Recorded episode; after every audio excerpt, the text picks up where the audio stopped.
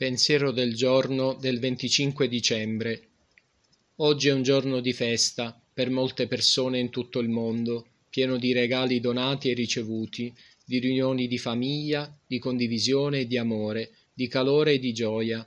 Molte persone, tuttavia, in queste occasioni possono sentirsi tristi, sole, depresse, in lutto e senza speranza. Per tutti e per ciascuno di noi è forse più importante, durante il periodo delle feste, accettare noi stessi con le nostre emozioni, qualunque esse siano, e continuare a credere con fiducia che oggi non siamo soli.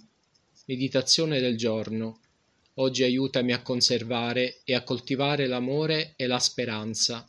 Oggi ricorderò, l'amore è il regalo più prezioso che io possa dare e ricevere